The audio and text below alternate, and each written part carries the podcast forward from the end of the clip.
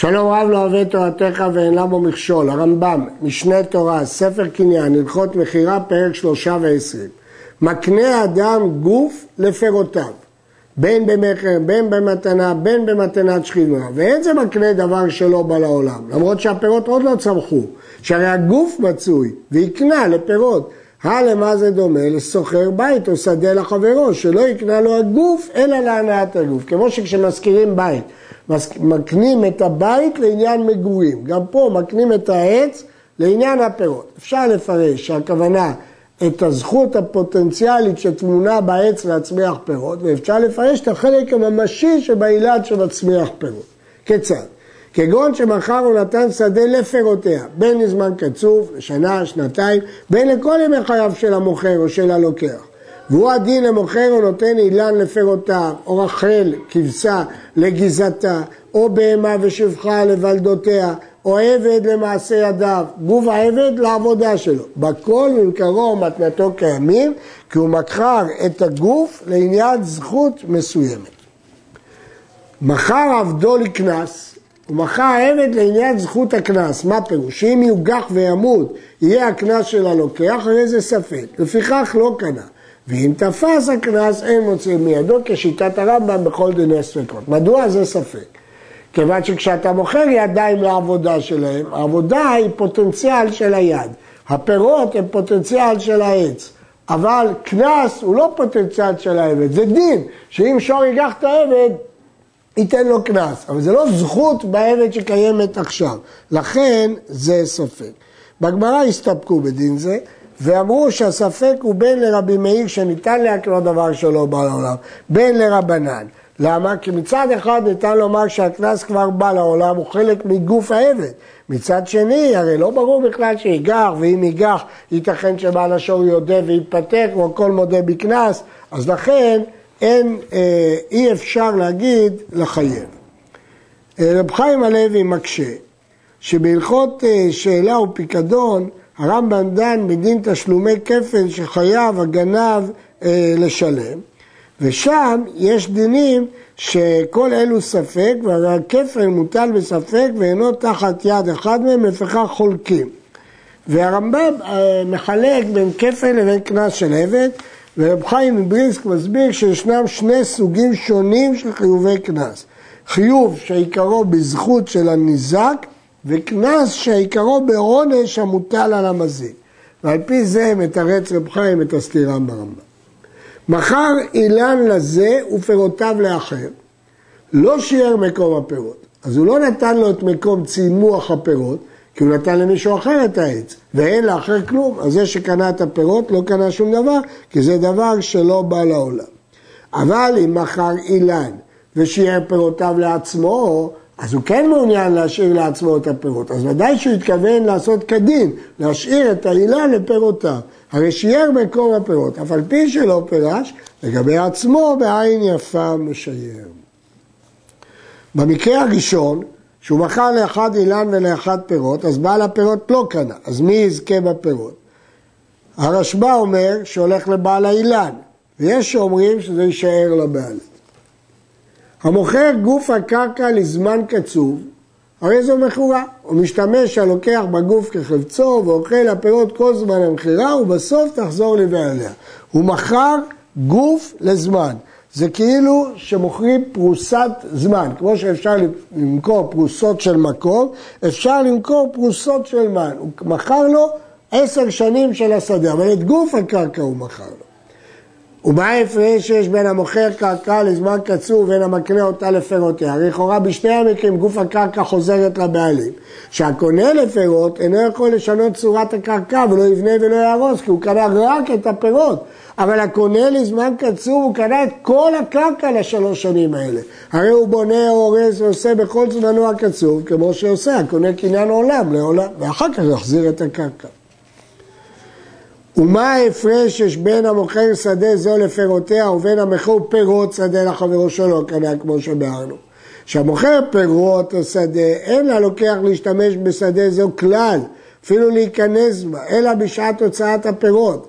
ויש לבעל השדה להשתמש בה כחפצו. כי בעצם הוא קנה רק את הפירות. אם הם לא באו לעולם, אז בכלל הקניין לא תופס. ואם הם באו לעולם, אז אחרי שבאו לעולם, יכול רק את הפירות לקחת. אבל המוכר לשדה לפירותיה, אין בעל השדה יכול להשתמש בה כחפצו. כיוון שהוא מכר את השדה, אלא מדעת הלוקח, ויש ללוקח להשתמש בה כחפצו. ומה ההפרש יש בין קונה שדה זו לפירותיה ובין הסוחר שדה זו בחברו? שהקונה שדה לפירותיה יש לו לזורע או לנותרה כל מין שירצה או לעבירה, מותר לו לזרוע, לנטוע, להוביל, והסוחר אינו כן, כמו שהתבהר בענייני השכירות. ועוד, ואין הסוחר רשאי להשכיר. והוא לא יכול להשכיר לאחרים. יכול הקונה, אבל מי שקונה שדה לפירות, גם מקנה לאחרים, כל שקנה. אם אדם קנה שדה לעניין הפירות, גם את זה הוא יכול למכור למישהו אחר. אבל אם אדם שוכר שדה, הוא לא יכול למכור את זה לאף אדם. המוכר פירות שובח ופירות כוורת לחברו קנה, ואין זה מוכר דבר שלא בא לעולם. לפי שאינו מוכר יונים שייוולדו, או דבש שיבוא לכוורת בעתיד, אלא מוכר השובח לפירותיו. והכוורת לדבשה, למרות שהוא לא אמר את זה, זאת כוונתו. שהרי הוא כסוחר אמת המים לחברו, שהוא נהנה בכל מה שיצוד בה, למרות שהדגים עוד לא הגיעו, לא קיימים, הוא מוכר את אמת המים לעניין הדגים. כך זה יקנה לו שובח זה לפירותיו, כמו שמוכר אילן לפירותיו. ודין כולם כדין הסוחר בית לחברו, כמו שבהרנו, שנהנה בכל הניות שיש בו, וכן כל כיוצא בזה. כלומר, אנחנו מניחים שהוא יקנה לו את פירות השובח גוף לפירותיו.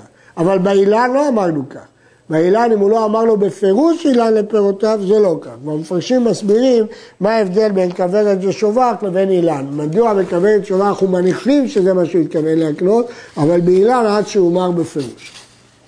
הביצים והאפרוחים עצמם שיש בשובח, לא קנה אותם בעל השובח כל זמן שלא פרחו. כל זמן שהאימא עליהם והם לא פרחו, הם לא שייכים אפילו לבעל השובח. למה? דבר זה גזירת חכמים הוא משום לא תיקח האם על הבנים נגעו בה. למרות שפה הוא לא לוקח אם על הבנים, אבל כדי שלא יבוא למצב של לקיחת אם על הבנים, אז כל עוד האם רובצת, או כל עוד האפרחים לא פרחו מחוץ לקן, הוא לא יכול לקנות אותם. אבל אם הם פרחו, הוא יכול לקנות אותם. מפשט הרמב"ם משמע שאם הם פרחו, אפילו שהם חזרו, הוא כבר יכול לקנות אותם. לפיכך, הרוצה להקנות אפרוחים אלו לחברו, הרי הוא בעצמו עוד לא קנה אותם מדי רבנן. מטפח על השובח, נותן מכות על השובח, עד שיפרחו ויגבהו מעל הארץ, ואז הוא קנה אותם, ועכשיו הוא יכול להקנות. אחר כך יקנה אותם לחברו בקניין סודר הכוונה, או על גב קרקע, קניין אגב, או בשאר דברים שהמיטלטלים נקנים בהם. הלוקח פירות שובח מחברו, אינו יכול ליטול כל הגוזלות שיוולדו לו מעתה, מפני שהאימהות בורחות, ונמצא שהחריב את השובח, אלא מניח מהם כדי ליישב השובח. וכמה מניח? אם היו בו אימהות ובנות בעת מכירת הפירות, מניח בריכה ראשונה שיולידו אימהות, כדי שיצטוותו, לשון צוות, חברה, האימהות עם הבריכה הראשונה ועם הבנות שעימהן. כדי שהאימא תישאר בשובק, אם אין לה חברה היא לא תישאר. לכן חייבים להשאיר לה חברה של שני דברים, הבנות הראשונות ועוד הנכדים הראשונים. הוא מניח במה שיולידו הבנות שתי בריכות, שוב צריך פה שתי בריכות, כדי שיצטוותו הבנות עם שתי הברכות שהולידו. וכל הנולד מאחר שתי בריכות של הבנות והברכה הראשונה של אמהות, הרי אלו שלו. יש שטוענים לא, שעד עולם, בכל דור צריך להשאיר. והרמב"ם משמע רק בשני הדורות האלה, ברכה לאימא וברכה לדור השני, אבל לא עד סוף כל הדורות. הלוקח פירות כוורת מחברו, נוטל שלושה נחילים זה אחר זה. מכאן ואילך נוטל נחיל ומניח נחיל כדי ליישב הכוורת. כזה משנה מסביר. דרך הדבורים להוליד נחיל אחד. ולסוף תשעה ימים מולידים עוד אחר. כן מולידים עד שבע או שמונה פעמים. הנולד האחרון יותר גרוע מחברו. לכן נוטל שלושה נחילים ומסרג. נוטל את שלושה הנחילים הראשונים, אבל מדלג להשאיר חלק נחילים בכוונת כדי שהיא לא תחרב. הלוקח חלות דבש מחברו, מניח בכוונת שתי חלות, כדי שלא יפרחו הדבורים וירחו להם. זה האוכל של הדבורים בחורף. אם לא יהיה להם אוכל הם לא יישארו בשובר. הלוזקח זיתים מחברו לקוץ, מניח מן האילן סמוך לארץ שתי גרופיות וקוצץ. כי הוא קנה את העצים, אבל לא להרוס את העץ. אז הוא צריך להשאיר שתי גרופיות כדי שהעץ יוכל לצמוח מחדש. שתי גרופיות, אומר הכסף משנה, שני טפחים, שני אגרופים. לקח בתולת שקמה, שקמה זה מין של תאנת בר, שהעץ מאפשר לגדל ממנו עוד ענפים, סדן ובתולה. מגביה שלושה טווחים וקוצץ. למה? כדי שלא ייהרס העץ ויגדלו ממנו עוד. סדן של שקמה, שני טווחים. הסדן כבר נתעבה ומספיק שני טווחים להשאיר, הוא יצמח שוב. ובשאר האילנות מניח טפח, הם יצמחו שוב. וקוצץ בקנים ובגפנים מן הפקק ולמעלה. הטבעת התחתונה, אם הטבעת התחתונה קיימת, יכול לשוב ולצמוח. בדקלים ובארזים, חופר ומשרש לפי שאין גזרו מחליף. ברור שהוא לא יצמח מחדש, ולכן אין טעם להשאיר חלק ממנו, ואם הוא קנה, הוא התכוון לקחת את כולו. עד כאן.